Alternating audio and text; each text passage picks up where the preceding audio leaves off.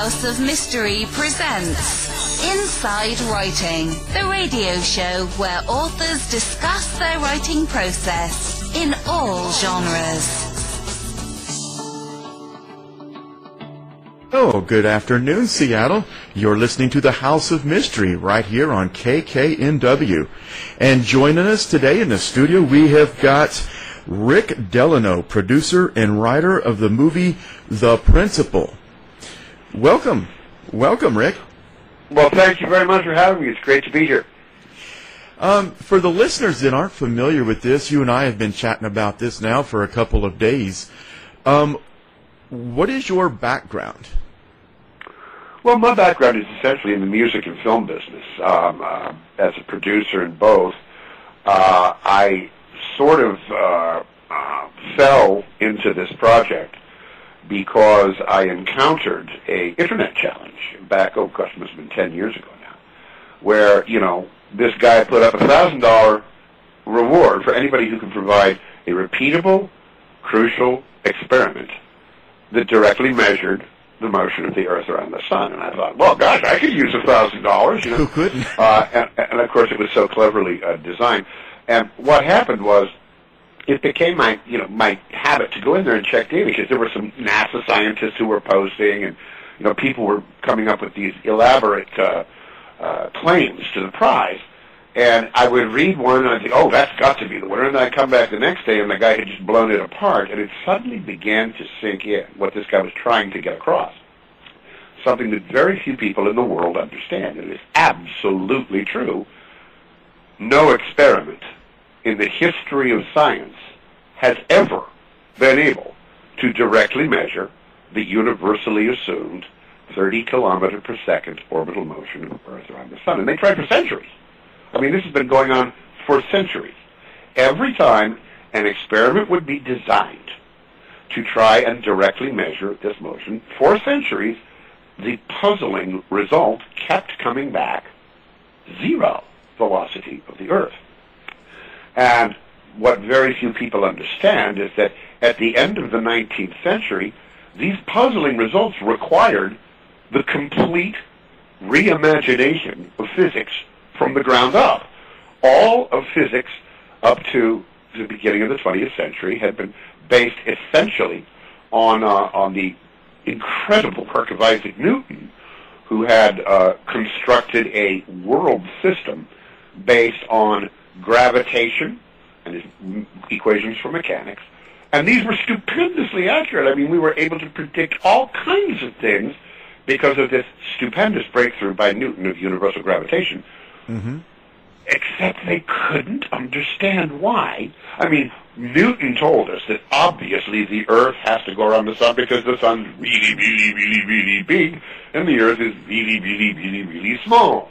And it just, you know, it, his equations made it absolutely obvious that the Earth had to be going around the Sun. But every time the experimenters tried to develop a test that would directly measure this motion, they kept coming up with this paradoxical result of zero. And at the end of the 19th century, this became an actual crisis in physics.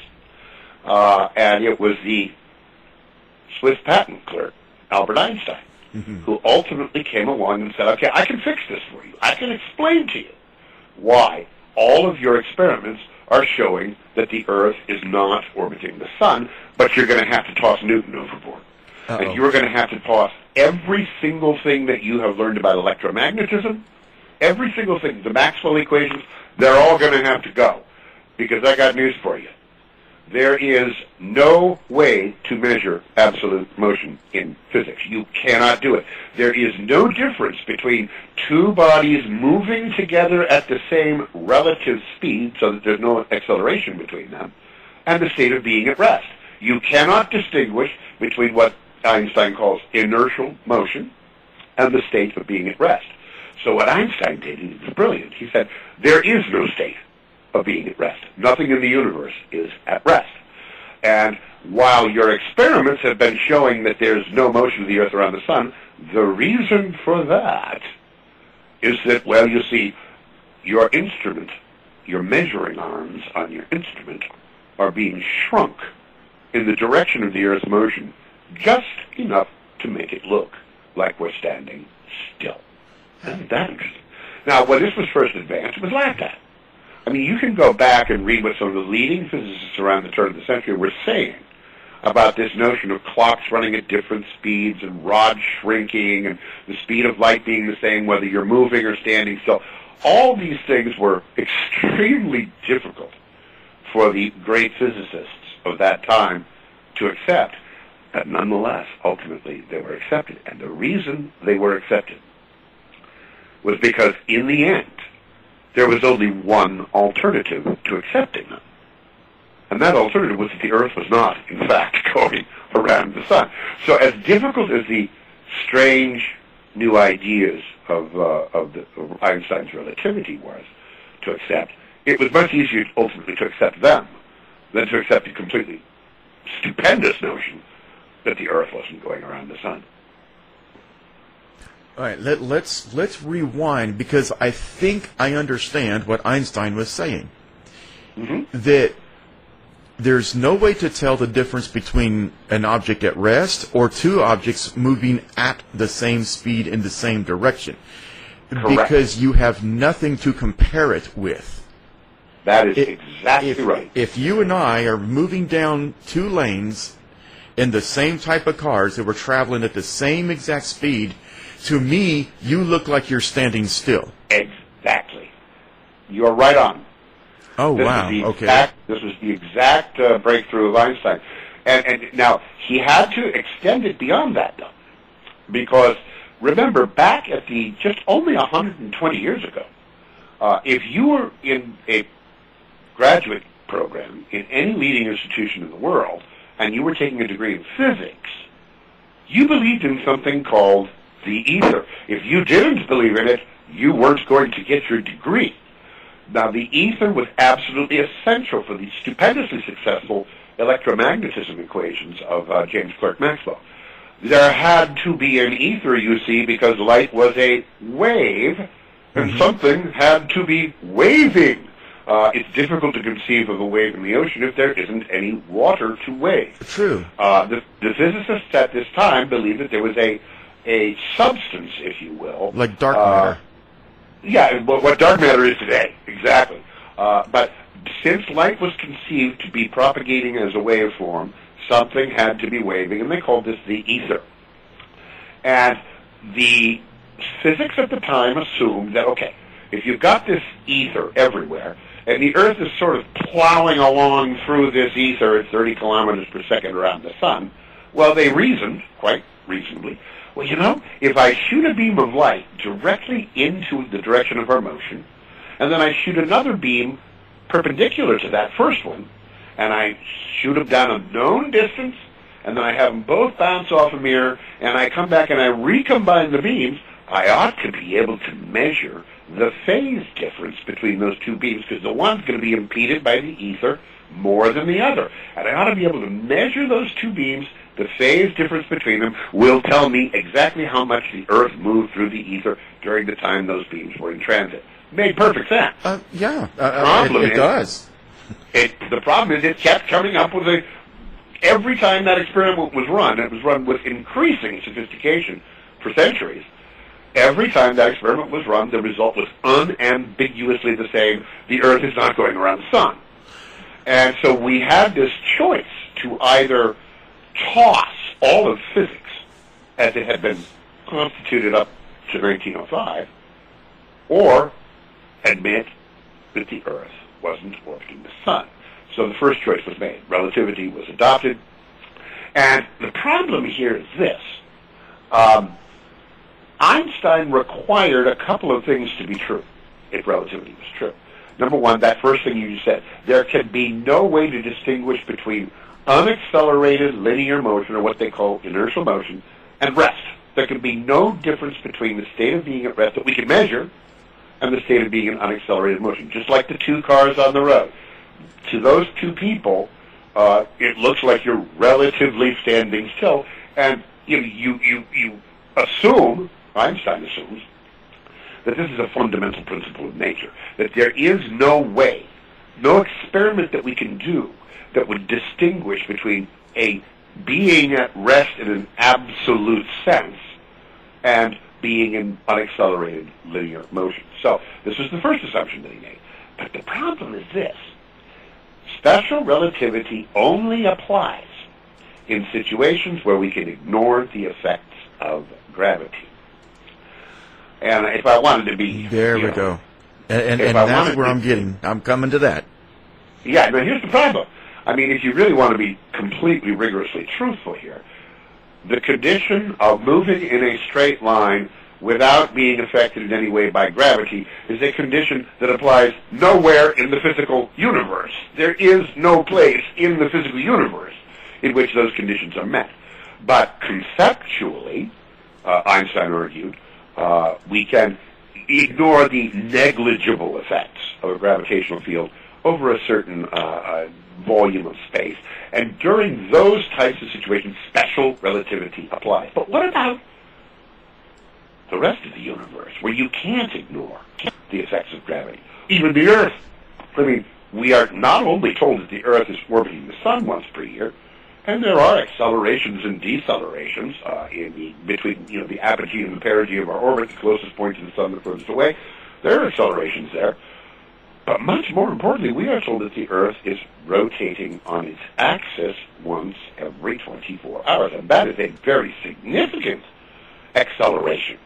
Um, uh, any rotational motion, uh, nonlinear uh, motion, is treated as an acceleration in uh, in Newtonian physics, and uh, this became a real problem for Einstein because the solution that he came up with to uh, to adopt special relativity it only applied in the case of linear, non-accelerated motion. What if we're rotating? What if there's accelerations between the Earth and maybe some distant star? Uh, he had to come up with a way to generalize his theory so that it applied to situations where accelerations, uh, what they call boosts, and ro- rotations uh, would apply. And that is the difference between special relativity and general relativity. And here's the supreme irony. Special relativity got rid of the ether. It said there was no ether. That's why you weren't seeing any interference fringes on your experiments, because there was no ether that was going to impede the light beam. Well, special relativity, uh, you know, banishes the ether. General relativity brings it back. General, special relativity says the speed of light is constant no matter what for all observers in inertial frames, no matter how fast they're moving. If you and I were in two cars moving at 99.999% of the speed of light and we shot a flashlight beam out the front, it would go the speed of light faster, not 0.1% faster. It'd go the speed of light faster. So these were the postulates, the mind-bending postulates of relativity. Now the problem is, what if we can't ignore gravity? What general relativity says is that yes, it is impossible to say that light speed is constant because we observe light to bend around the sun. I mean, obviously, if gravity is affecting light, then the speed of light is not constant in the presence of gravitational fields. So now we come full circle. Special relativity was advanced to explain why no experiment could demonstrate the motion of the Earth around the sun. General relativity comes along and says, guess what? We're making My special physics- exceptions. Yeah, my physics works just as well if you consider the Earth to be at rest and the universe to be rotating around it as if you assume the universe to be at rest and the Earth going around the sun. The physics works either way, and this is where it gets interesting. He had no choice but to do that because it became very clear as soon as you know they started measuring uh, the eclipses. Uh, Eddington um, uh, um, verified the predictions. They say he verified the predictions of general relativity by measuring the bending of light around the sun during that eclipse. Well, if the light is being bent by the sun, that means it's being bent by gravitational forces. That means it's changing the speed of light uh, as it's observed on Earth. So Einstein had no choice but to generalize his theory and to say there is no experiment that can ever detect whether the Earth is going around the sun or the sun is going around the Earth. And he actually says this many times in published works. It's just a choice of coordinate system. It's just as true to say the sun is at rest and the Earth moves as it is to say that the Earth is at rest and the sun moves. Now, Anybody who's got a PhD in physics knows that. Essentially, nobody who doesn't knows that. And the reason is they want to have their cake and eat it too. Uh, they want everyone to believe that it has been absolutely established the Earth is nothing special, it's going around the sun, and physics proved this back in Newton's day. Well, guess what? Physics didn't prove it back in Newton's day. What was proven by Einstein was that if we accept Einstein's theory, it is, you must admit that it is exactly as accurate to say the sun is at rest and the earth moves as it is to say the earth is at rest and the sun moves. The mathematics work either way. The choice of a preferred coordinate system is strictly a matter of convenience, of a convenience of calculation, nothing more, nothing less. Now, I, I'd like to stop and ask you a question. Okay. Let us assume, for the sake of argument, that Einstein's physical theory is correct. That there is no experiment that we can use to establish any absolute motion. All we can talk about is relative motion. And you can pick any point you want to be the motionless center. And you can do Einstein's math to get the whole universe to work just fine no matter what you pick. As I said, let's assume that's true. Nonetheless, I submit to you, in reality, one or the other has to be occurring. Both cannot be occurring. It, it is philosophically impossible to say simultaneously the sun is at rest and the earth moves, and the earth is at rest and the sun moves. Those two things cannot both be true. Would you agree? Um. Okay, for the sake of argument, yes. Okay, so what we are left with is we either have to admit that physics is incapable of distinguishing between those two cases. Right? In which Okay. case, we would have to look to a higher domain of knowledge to, for example, establish whether the Earth is the center of the universe or not. Right? Because it certainly looks like it is. Uh, we're told that uh, you know Newton proved it was going around the sun. We know that's not true. We know Newton had to be tossed. Einstein tells us it's just as true to say the Earth is going around the sun as vice versa. The mathematics works either way. I would submit to you that we have to go to a higher knowledge domain if we want to resolve this in terms of what it means Yeah. are we special in the universe? Is Earth special? It sure seems to be. We don't see, you know, we don't see any uh, evidence of life on the other planets that we've been able to examine. Yes. Uh, we we seem to be special in many regards. Are we as special as the ancient cosmology, as the Bible, as the Church has always said we are, or is that a ridiculous superstition that has been completely demolished by science? Well, we now know No. that it is certainly not a ridiculous uh, superstition that has been demolished by science. Einstein tells us he can never, in, in his physics, he can never give us a definitive answer as to which is going around which. He says there's only relative motion. Yes. Well, well, Uh, that was kind of a cop out, wasn't it? It is. It's a total. You know, he's like, I, I, I don't have all the answers, and I, I want to be this, you know, stoic, you know, physicist, but I refuse to step across that threshold from physics Yeah. to metaphysics. You know? Exactly. That's so brilliant. That's so well said. Because remember, back at the time of you know, the Copernican controversy and revolution, for the average guy in the street, guys like us, guys like your listeners, it was absolutely believed by essentially everyone that the Bible was true and the church could not be in error in telling us what the Bible meant. That was essentially the bedrock truth. well, look at all the trouble they gave Galileo. Well, exactly.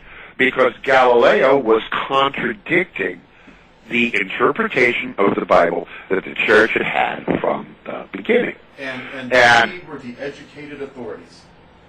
Well, believe me, if you go back and you read this, everybody on this, these were brilliant, brilliant, brilliant. Everybody understood the science. Everybody understood the metaphysics. Everybody understood the theology. The difference was, back then, there was a hierarchy of knowledge domains.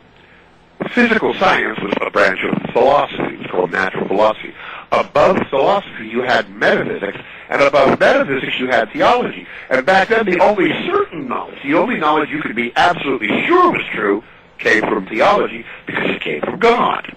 That was how the minds of that era worked. Our minds work exactly the opposite now. For people today, if it's science, then we can believe that. I mean, science is truth.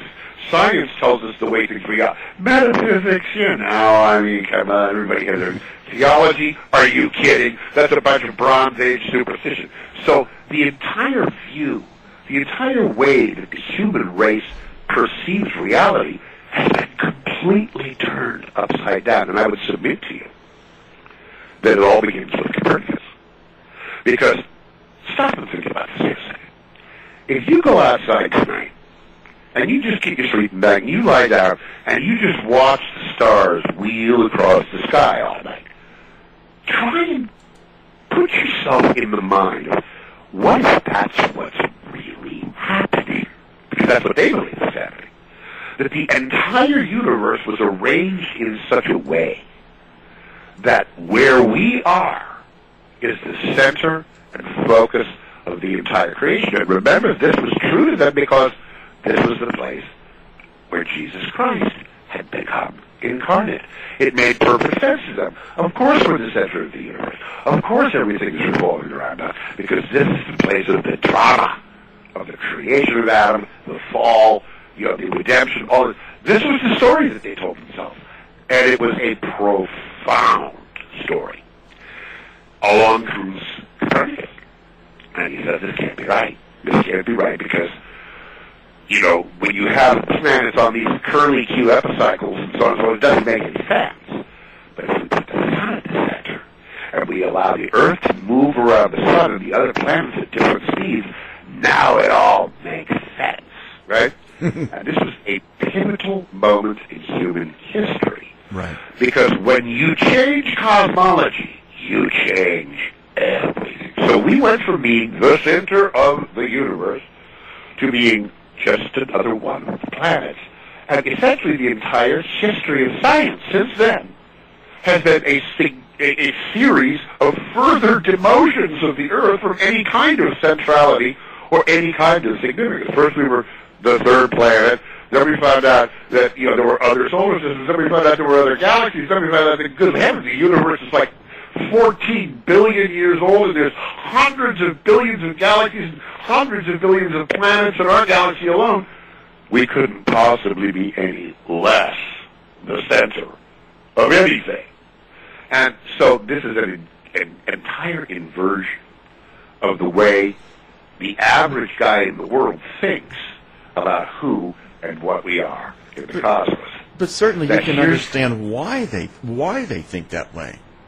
Of course, When, absolutely. when, when we're studying these galaxies and they're moving further and further and further away from us, the whole universe is in motion. Well, that, that's not established. It, it is widely believed. Now, there's a big difference here that I want to I want to get across. Usually, people will go with what they think is the most plausible. Uh, I call it the argument from personal plausibility. Oh, that makes sense to me. What you have to learn first when you study the history of science is that the argument for personal plausibility has a terrible, terrible track record. Okay. Because it was just as plausible 500 years ago to look at Galileo and say, you're a madman. You tell me I'm whizzing around the sun at 30 kilometers a second, spinning on my axis. I don't feel it. Do you? And they would laugh. And they would say that they had a justification to laugh because it made perfect sense to them. It satisfied the argument from personal plausibility. Now, just the same thing today. If I tell you that no experiment has ever demonstrated any motion of the Earth, if I tell you that it is overwhelmingly likely, as you see in the film, the Principle Max Tegmark makes this argument, it is overwhelmingly likely, based on information we already have, that we are the only intelligent life, in Max's opinion, anywhere in the observable universe. Well, why is that, Rick? I have to ask. I'm going to ask you. Yeah, think about this now. Okay, under the assumptions of the present cosmology, there are billions and billions of planets perfectly good for life just in our galaxy alone.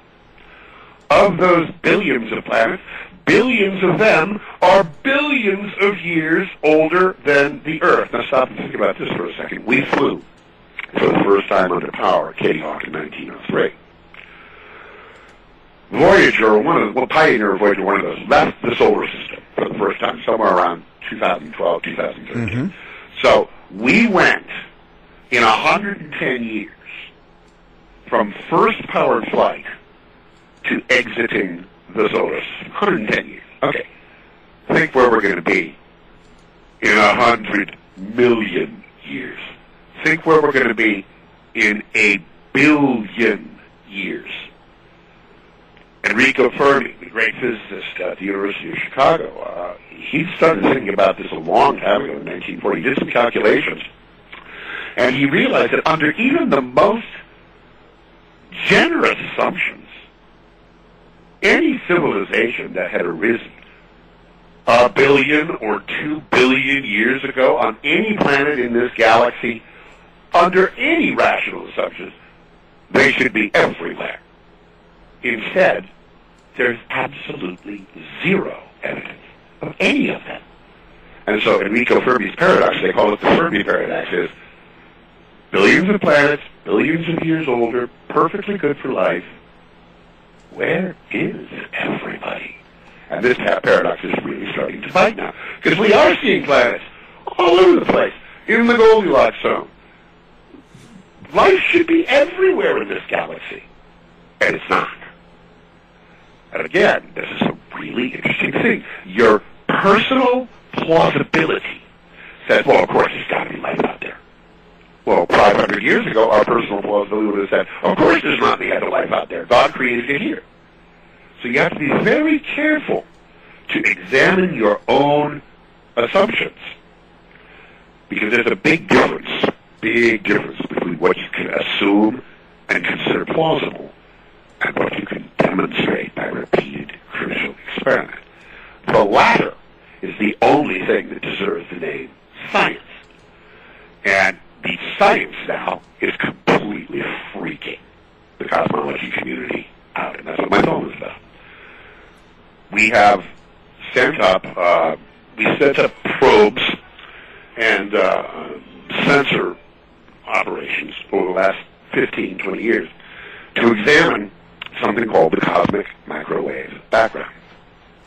Now, the cosmic microwave background was discovered in, uh, I think, 1967, and it is predicted, actually, by most of the Big Bang theories, that there will be a leftover residue of the, what they call the oldest light in the universe, and that over the billions of years, this light, uh, this energy will have cooled to, so today it's barely above absolute zero. And it should be spread all throughout the universe, and it should be absolutely even. You there should be no special direction, no up, no down, no left, no right. This light should be the imprint of the Big Bang.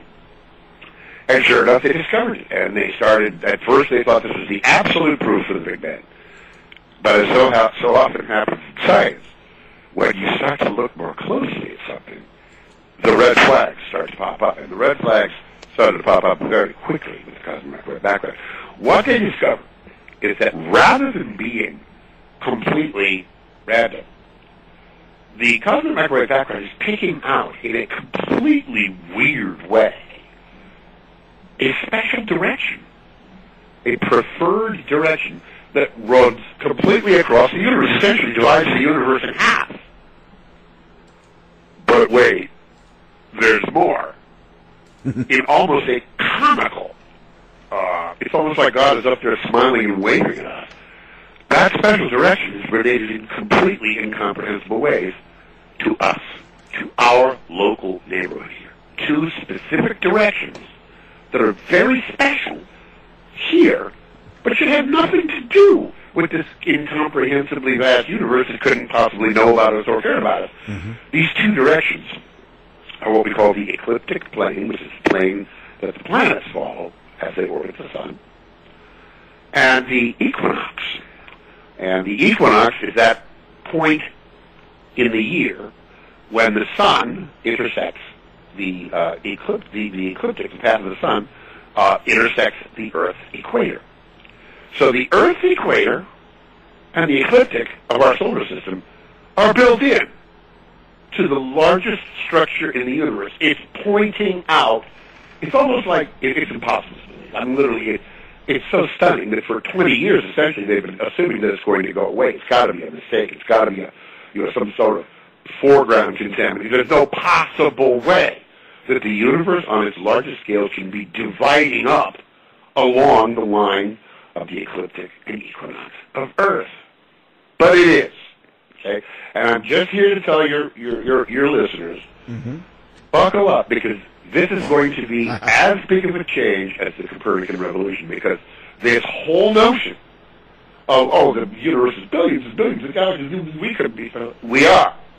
We are. We are in a ridiculously special place in respect to the largest structures of the cosmos. And to be perfectly honest with you, there's no possibility that that could be the case in a Big Bang universe. There's just no possibility. The universe is not looking on its largest scales like the result of a Big Bang. Uh, so this is such stupendous, uh, un- uh, stupendously unex- unexpected information that it's going to be very, very carefully checked and has been. Mm-hmm.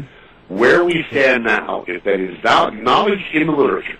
My phone was carpet bombed two and a half years ago uh, because I brought this stuff out and put it in front of the public. And and this oh, it's crazy. Oh, you're yes, this this was you're the Principle. Yeah, the Principle. And everybody, oh, you're nuts, you're crazy, you're this, you're that. You're, well, two and a half years later, you can see the current studies in literature. They're all published over on the Cornell University preprint site, arxiv.org, my favorite website in the world, by the way.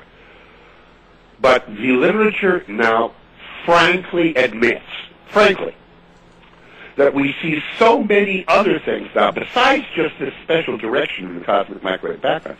This special direction is also lining up galaxies. It's lining up quasars. All kinds of phenomena are lining up around the ecliptic and equinoxes of Earth on the stupendously incomprehensibly larger scales of the observable universe. This is impossible under Big Bang assumptions. So we have one of two choices.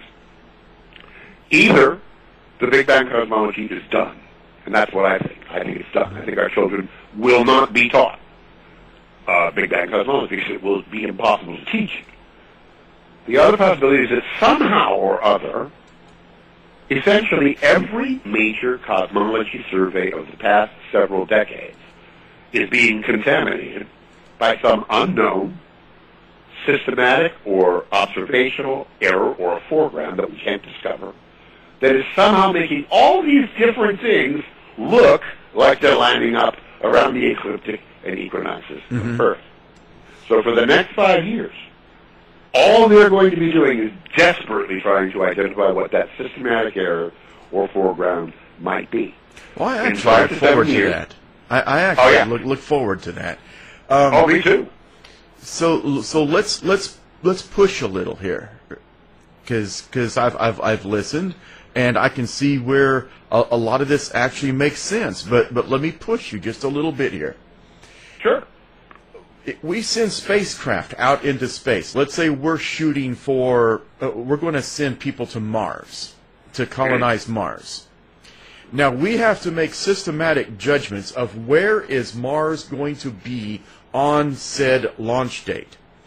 And if we launch today, we're going to continuously have to make adjustments to that trajectory to hit that planet because that planet isn't going to just sit there and politely wait for that rocket to arrive. Yep. That planet is moving around something. Is it moving around Earth? Is it moving around the sun? Because we use the sun as our benchmark.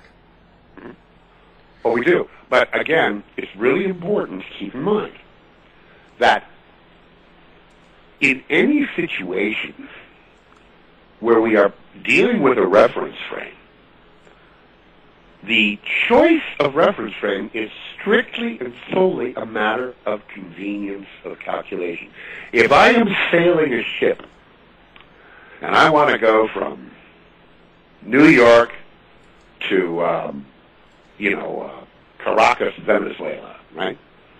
The easiest way for me to get there is to assume that the entire universe is revolving around Earth, and I take my readings from the stars, and I assume the Earth is stationary. It's called navigation. Yes. And we've been doing it for thousands of years. It perfect. It works perfectly, even though we assume everything's going around the Earth, right?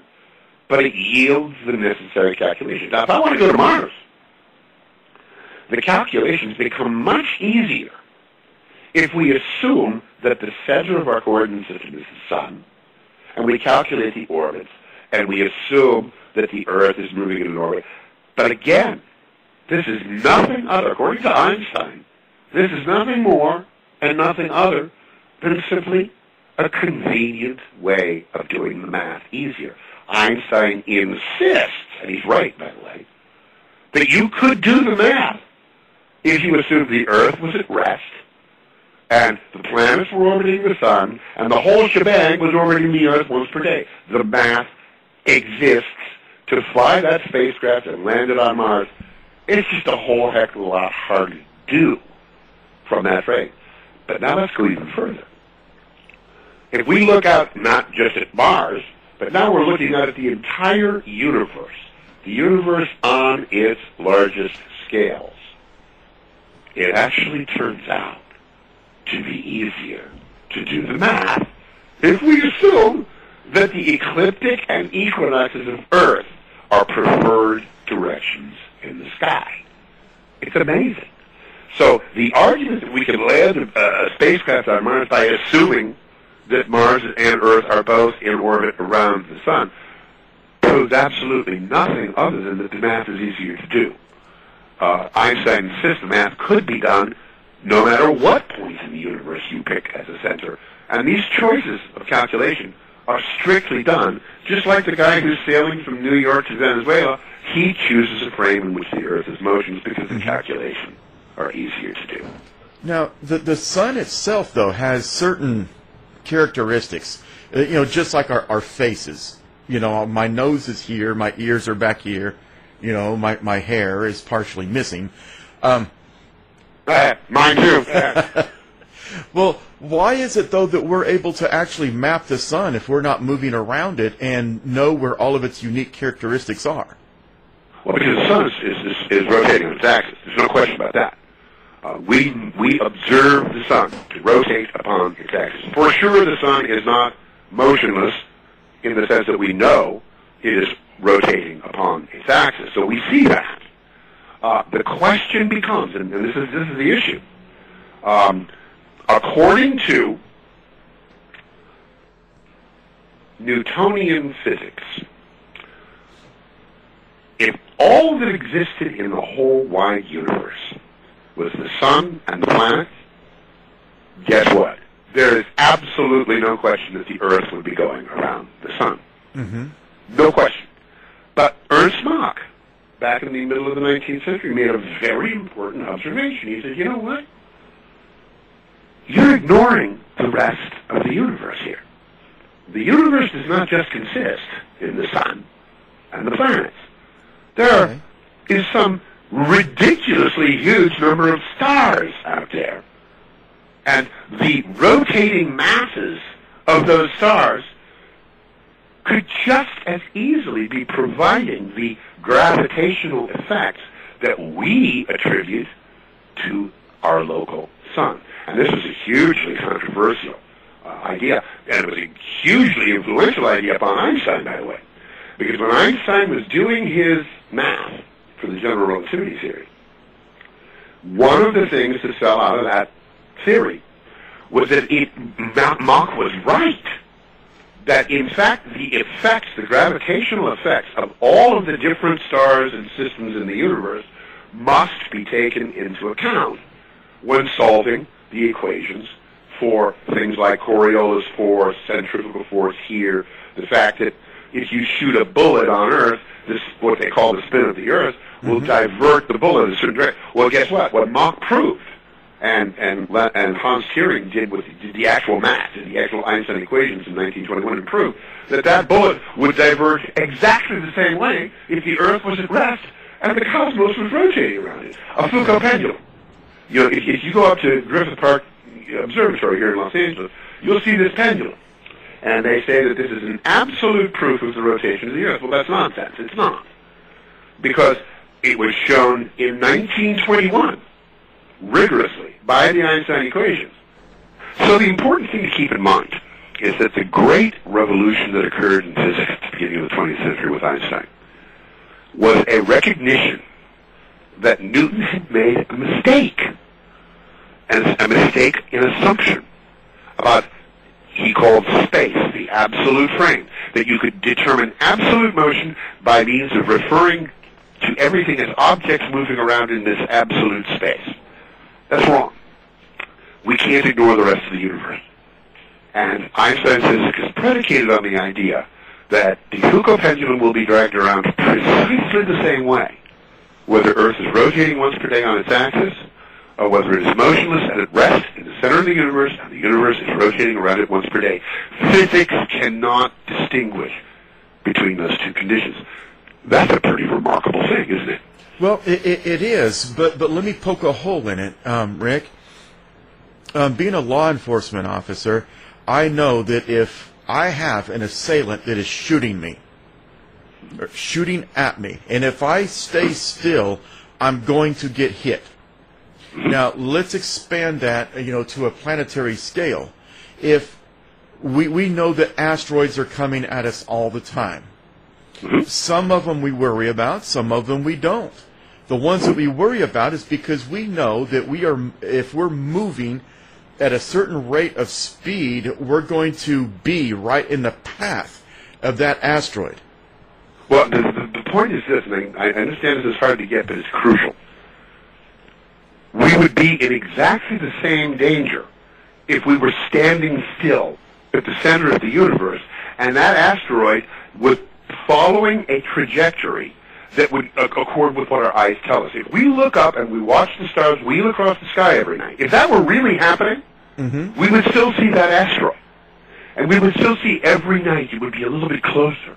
And every night the trajectory that it was following, if it didn't change, would impact the Earth. The same situation would apply under either set of circumstances. I- the physics uh, are exactly the same. I, I, I don't see it. Uh, explain it to me. I don't. I don't see Okay, it. sure. Okay. Forget everything that you think you know and go only by what your eyes tell you. What your eyes tell you is the sun goes around the earth once per day, right? Mm-hmm. And what your eyes tell you is that the stars go across the sky once per night. Okay? So you're you're you're you're, a, you're an astronomer now and you've got a telescope. And you've picked up an asteroid. And you could only see it at night. Because when the sun's in the sky, you can't see it. So every night, you go out and you plot the location of that asteroid. And you do it at the same time every night because you know that over the course of the night, that asteroid is going to move completely across the sky with the rest of the stars, right? Mm-hmm. So you pick one time every night, and you take the observation, and you notice that it's getting closer to us every day. And you plot that trajectory, and you realize that in 14 days, at present speed and present vector, it's going to hit us, right? Sure. That observation is true, whether the Earth is standing still or not.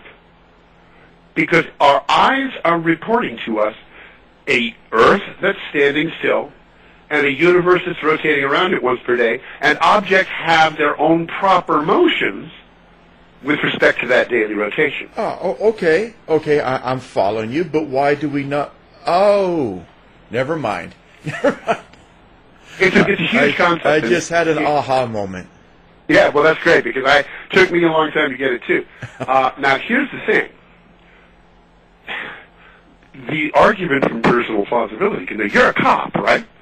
Yes. If. I if, if I were to try to explain to you that I wasn't really shooting at you, uh, it just looked that way because you were standing still, I probably wouldn't get very far with you now, would I? So the argument from personal plausibility comes in here and says, okay, yeah, yeah, he's got a point. The, the geometry works out under either assumption. Yeah, I'll grant you that. But come on now, man. I mean, let's be real. Everything we observe in the universe is rotating and orbiting.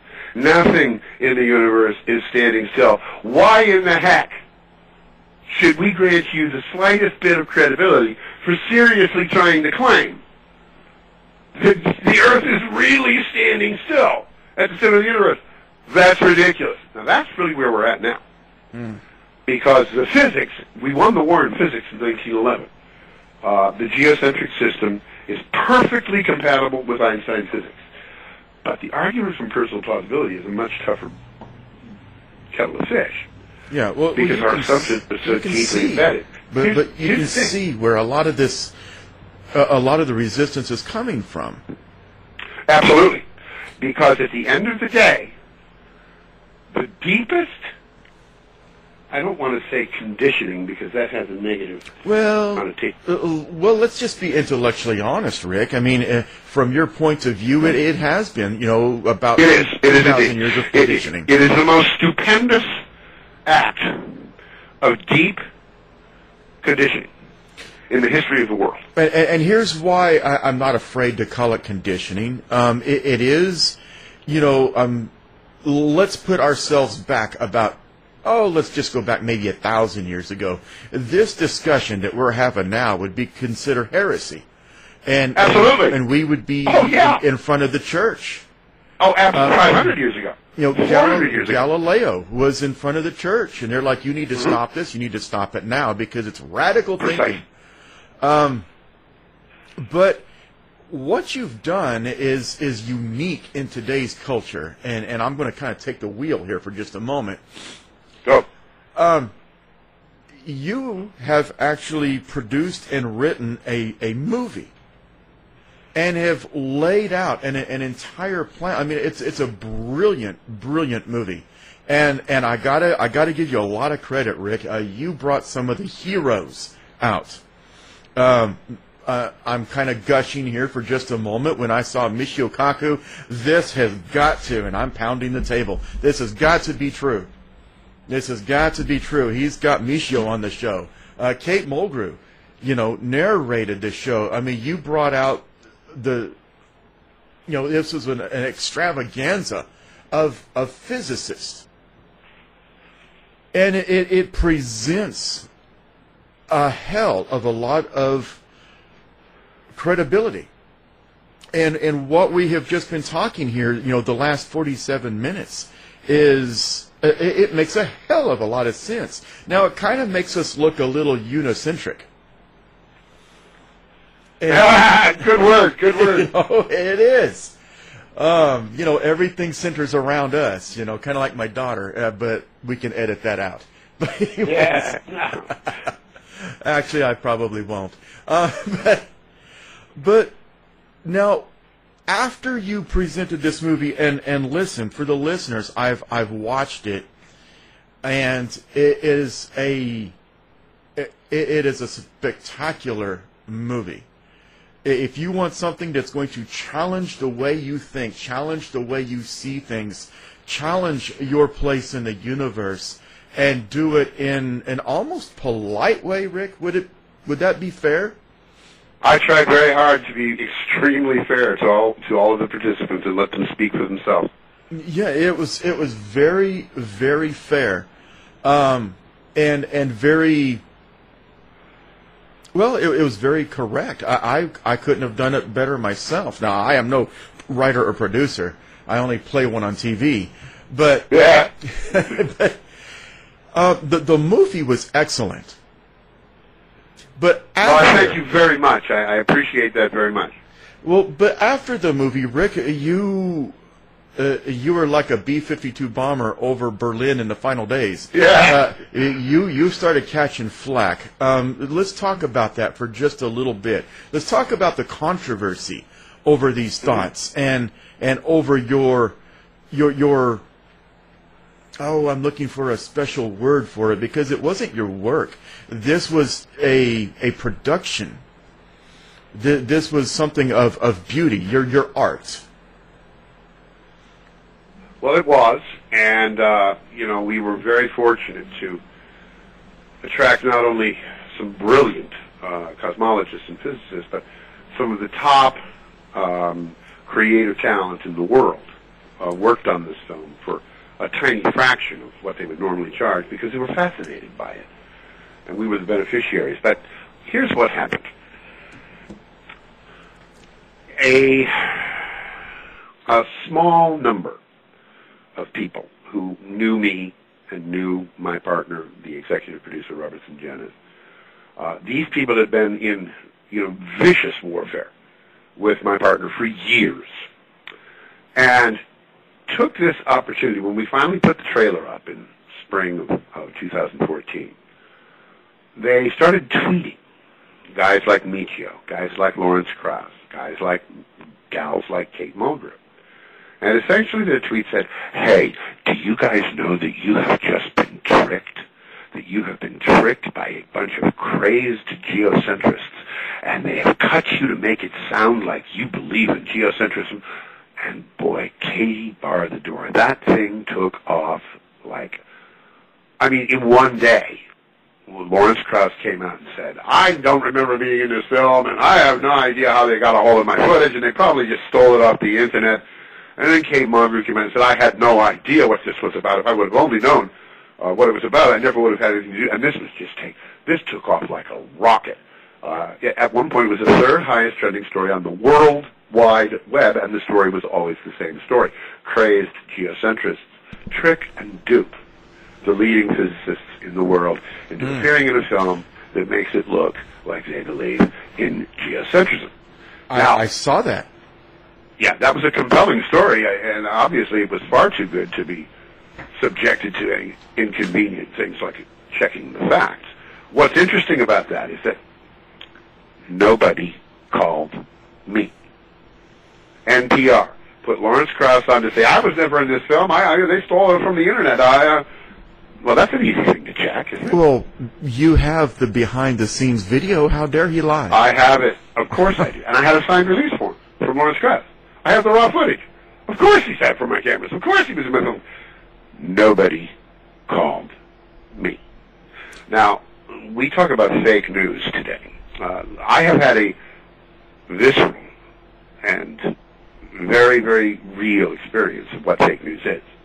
Fake news is when somebody makes a claim that even the most basic and cursory logical examination would show to be false, but nobody checks because they'd rather go with the narrative than with the actual investigation of the claims. Of course, Lawrence Krauss appeared. Poor Kate, God bless her, love her to death, by the way, she did a magnificent job on the film.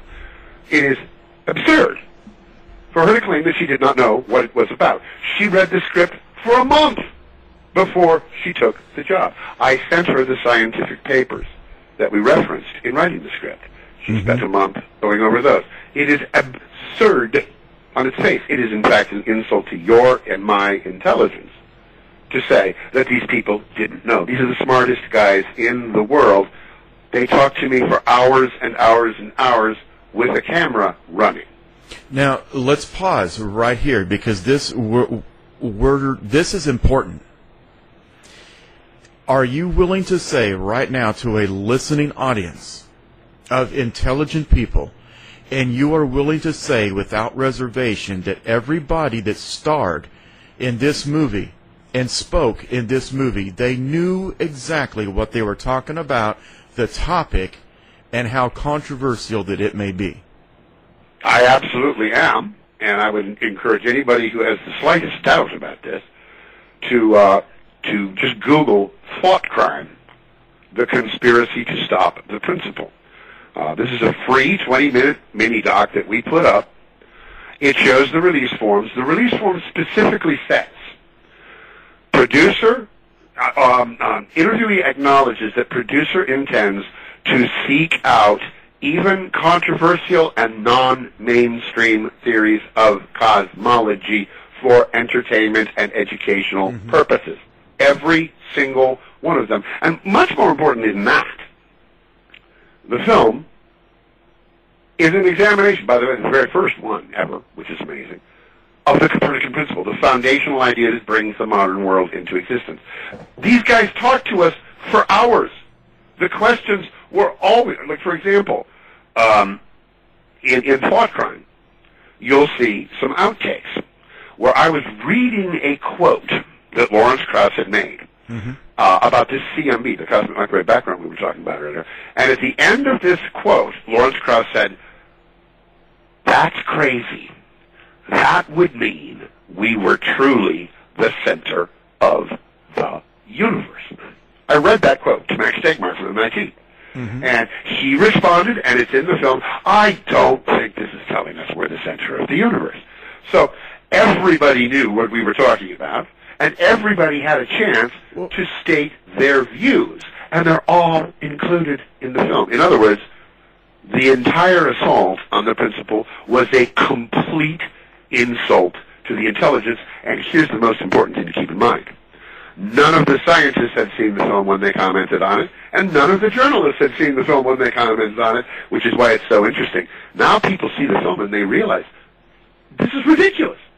If they would have bothered to watch the film first, uh, they wouldn't have embarrassed themselves with, with, with, such absurdities uh, as they as they spread throughout the World Wide Web. Now this hurt us badly, it blew us out of theaters, Well, but it's interesting yeah. in the long run, it is now working to our advantage because I, I go on the web, I do interviews like this one with you, and people, boy, this is interesting. I think I'll check this out. And they go watch the film. And when they watch the film, they know for 100% sure that the entire, what I call the Captain Janeway and the Seven Cosmologists media fairy tale was in fact a media fairy tale.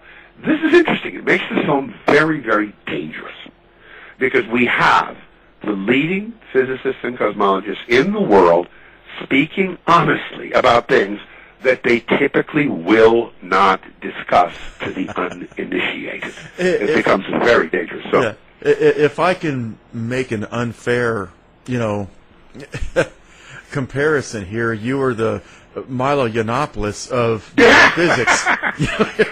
exactly. No, we are uh, we are very much uh, an unwelcome guest in the marketplace But- of ideas.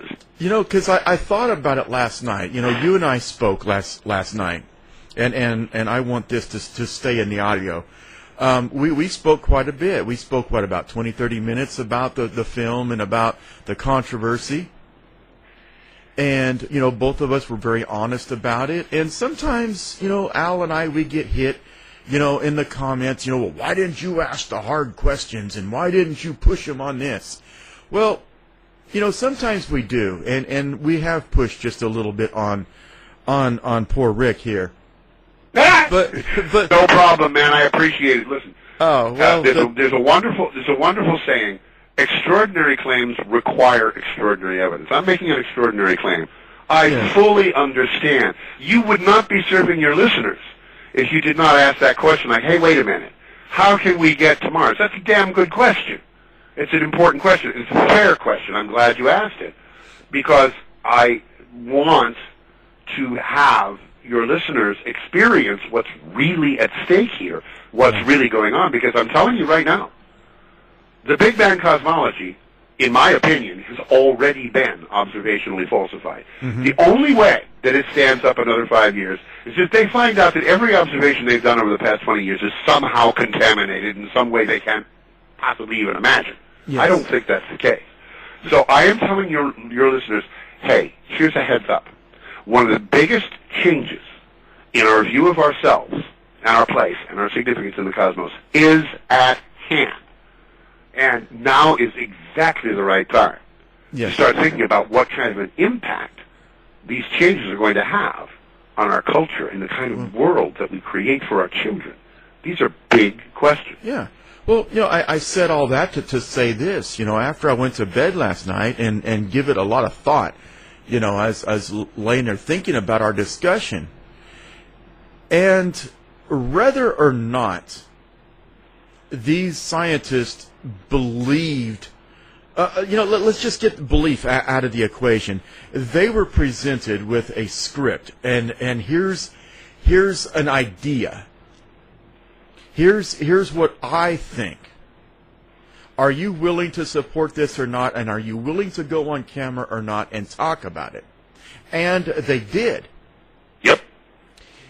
Is not, and and you know, I, I know I'm I sound like I'm reversing myself, but deal with it for just a moment. Sure. Is not the whole idea of science is to take novel ideas and either prove them or disapprove them and discuss them. And if that discussion doesn't meet the approval of the populace, then so be it. It's science.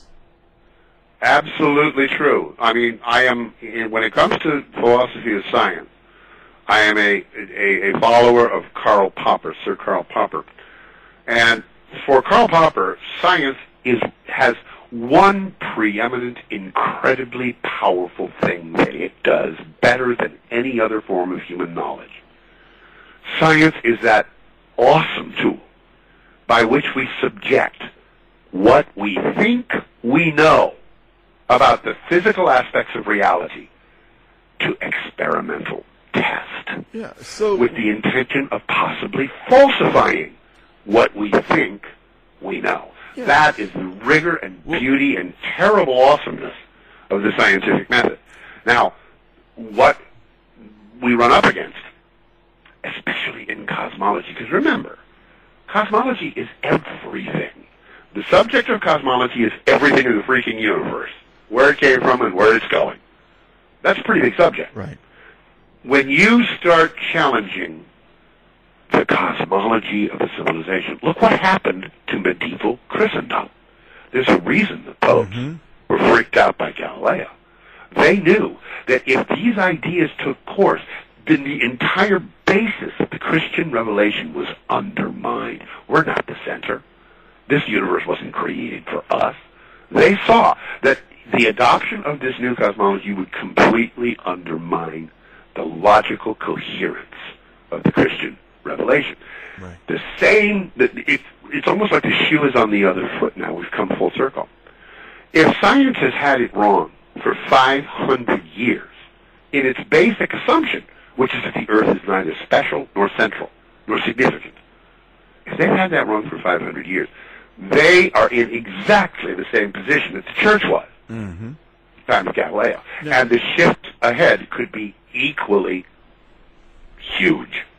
Well, now, now, out of fairness, I, I got to ask this, Rick: Were th- these scientists who, in in essence, were putting their reputations, and not their careers, they were all very, very well established scientists. Um, and I, I keep picking on Kaku because he's uh, he's just an absolute superhero to me. They were putting their reputations on the line to speak uh, in during this movie. Were they ever given the opportunity to disagree with you on the film and let that be in the final cut? Well, every single disagreement with the premise of the film. The premise of the film is, is the Copernican principle false? Is the fundamental idea of the Western scientific method that Earth is not the center of anything, and that Earth is neither significant nor special in the larger scheme of things? Every single statement that was made to support the existing Copernican principle was included for the simple reason that it made for a really good movie. To me, the thing that makes the principle special is the intellectual back and forth. Lawrence Krauss, for example, is mm-hmm. completely committed to the Copernican principle and has 15 roundhouse punches in the film. Uh, Michio, on the other hand, is a multiverse theorist. He's a string theorist. Oh yes, and oh boy, I could talk hours about that. Yeah, so, and obviously the only way to say the Copernican principle, assuming the observations we cover in the film are correct, and I believe they are, they have stood up now for 15 years, uh, assuming that those observations are correct, the only way to salvage the Copernican principle is to assume, yeah, this universe looks pretty designed. Yeah, this universe seems, the Earth seems to be in a really special place. But that's because this is just one in an infinity of other universes. We just happen to get lucky and live in this one. So that's Michio's um, resolution, and he says it right in the film. He says, "There's nothing special about humans. As a matter of fact, it's possible that even our universe is only one among many." That's right in the film. So yes, of course, they all made their points. and, and what's wrong with the idea that maybe maybe out there is a universe where we're not so lucky? Well, that's a crucial question in science. I'm, I'm glad you brought that up. A number of problems in the Big Bang have been very, very difficult to solve. And one of them is what they call the horizon problem. The universe is assumed to have been expanding for 13.8 billion years yes, in all directions. we're spreading out. And- we're, we're the And the we're the speed ex- of light is not fast enough for the light on one side of the universe to have communicated with the light on the other side of the universe. Yet, when we look at the cosmic microwave background, it is almost the same everywhere you look, and that's a real problem. How could the initial conditions have been communicated across these vast distances when the speed of light is supposedly the limit at which information can be conveyed? And a theory was put forward in the late 90s called inflation. And one of the interesting things about inflation is that if you grant inflation, the mechanism that launches inflation is mathematically certain to continue eternally. Once you get it started, it never stops. It keeps inflating, it keeps inflating, and the implication here is that what we see out there is only one bubble in an infinity of other bubbles. And this is where Michio comes in because he's a string theorist, and he used the mathematics of cosmic eternal inflation to derive the idea that any conditions that exist in this universe that might lead us to think that we are special, that's an illusion. Mhm. Because there's a billion, trillion, quadrillion, infinity of other universes where we're not. And here's the thing, and this is crucial. Just this week, the current issue of Scientific American has an absolutely stunning article. The article is entitled Pop Goes the Universe. And it's written by three of the leading inflation theorists in the world. Uh, uh, uh, uh, uh, Steinhardt from Princeton, Andrei Linde, and one other guy, I can't remember his name right now. But these are three of the biggest guns in cosmology. And what the import of this article, I cannot even begin to tell you how stunned I was when I read this article. The article basically is telling us that inflation is a falsified theory, that observations have falsified Oh inflation. no! And, Come on. And, and that inflation not only is it falsified, but that because inflation is falsified, we no longer have a workable cosmology. The Big Bang cosmology cannot work without inflation. And without inflation, we have no cosmology. And they say, right at the end of the article, they say, cosmology is wide open. And I believe that.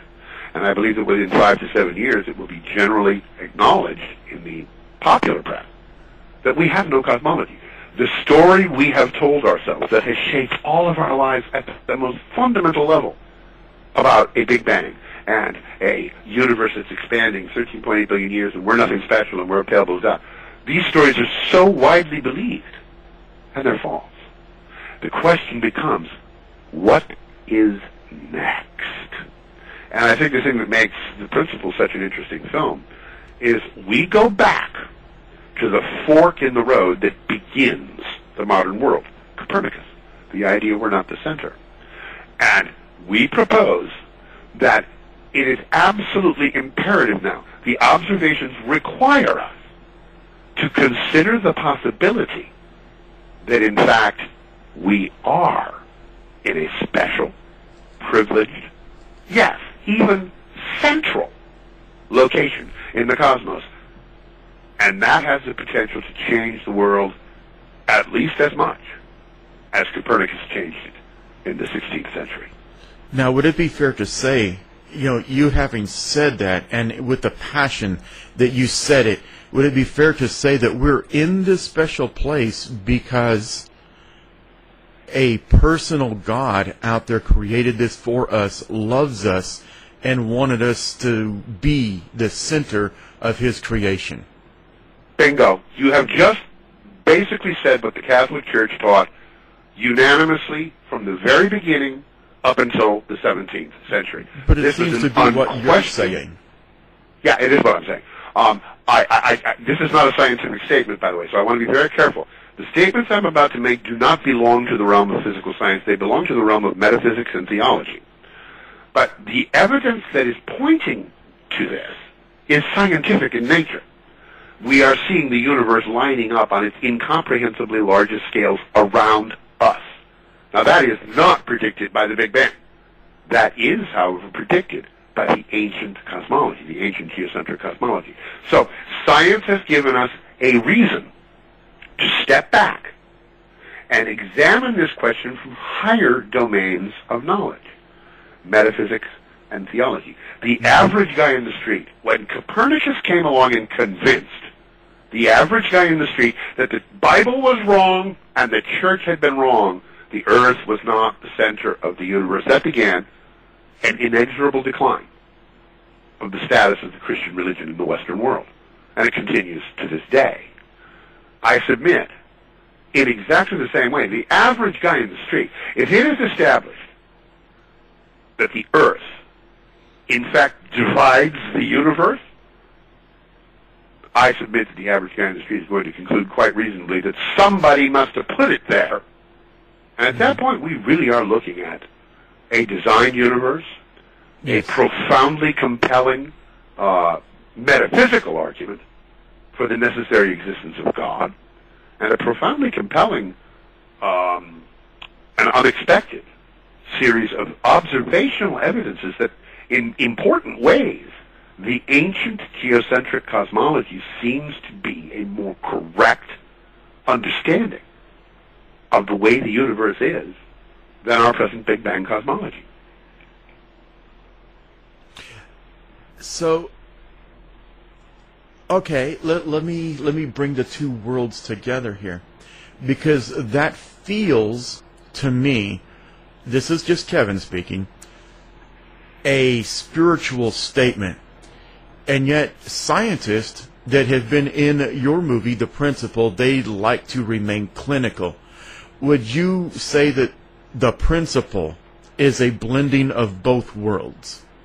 Well, what I think the principle is, it, it, the principle is primarily and fundamentally an examination of a metaphysical idea that has been foundational to the scientific method. And that idea is called the Copernican principle, and it is just an assumption, it is accepted in advance that we're not the center of everything, that we're not special, that we're not unique observers. That is the one idea that has to be true if our present cosmology is to be true. If that idea is false, then our present cosmology is false.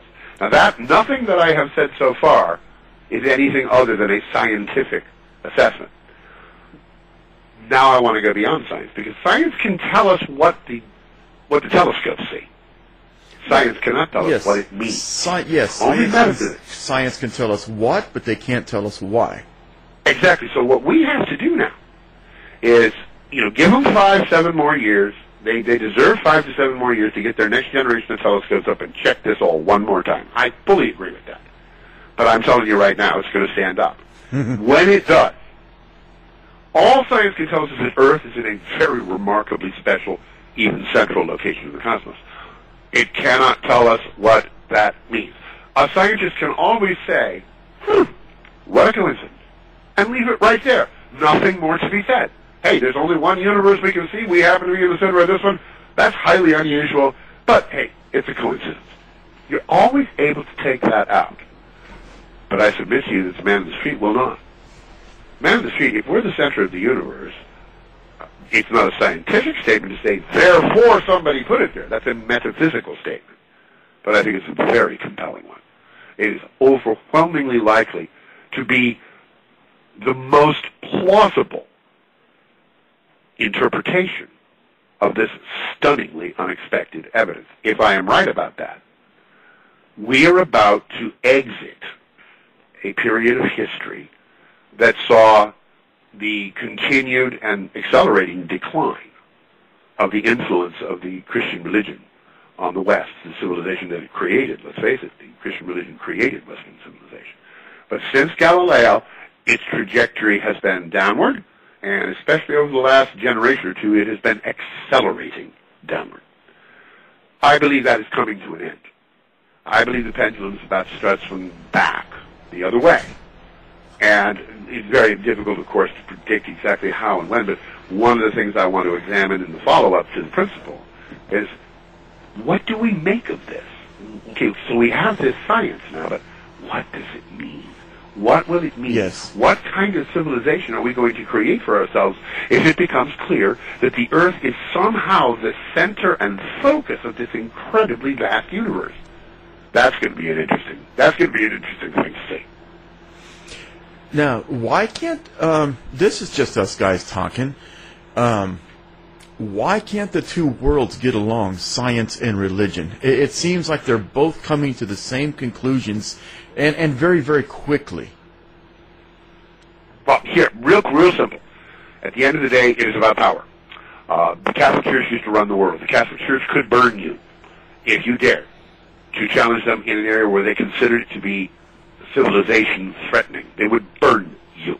Okay, uh, and uh, I see why because they they understood the implications of Copernicus that it would undermine the entire logical consistency of the of the Christian revelation.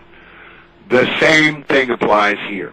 There are too many Nobel Prizes on too many walls. There are too many grants. There are too many um, um, institutions, academic institutions, where the prestige of that institution depends entirely upon the maintenance of the present cosmology and particle physics, etc. It's about power. Because the single greatest power in the world is not military power, it's not economic power. The single greatest power in the world is the power to tell the young the creation story of who and what they are in the universe because all of the data of their lives will be interpreted through that mesh. So that's the greatest power in the world, and I think that there's very, very powerful inducements on the side of the uh, materialist conception of reality that has been so successful over the past. Let's face it, science has had a great run, but it is at the, at the end of that run we have reached a dead end. The attempt to describe the universe mathematically in terms solely of physical forces determined has failed. We cannot describe the universe that way. That opens the door to a return to an examination of those domains of knowledge which have been excluded from that enterprise, the domains of metaphysics and the domain of theology, and they're coming back. Do you think that they'll ever come together? Oh, absolutely, I do. Because you see, science at the end of the day, science is a an outcome of Catholic metaphysics. It was the work of Aquinas and and, and other theologians who established the idea that the universe was ordered, predictable, and knowable because it was the product of an intelligence. That was a stupendously important thing. That brick had to be in the foundation before you could have a scientific method. So scientific method emerges from that work that the Catholic metaphys- metaphysicists and theologians did in the Middle Ages to purport to establish grounds for discovering the lawful principles by which the universe operates. it's like the, the daughter that grew up to be stronger than the mother in a way. Science was the daughter of Catholic metaphysics, and in a way it grew up to be stronger than the mother.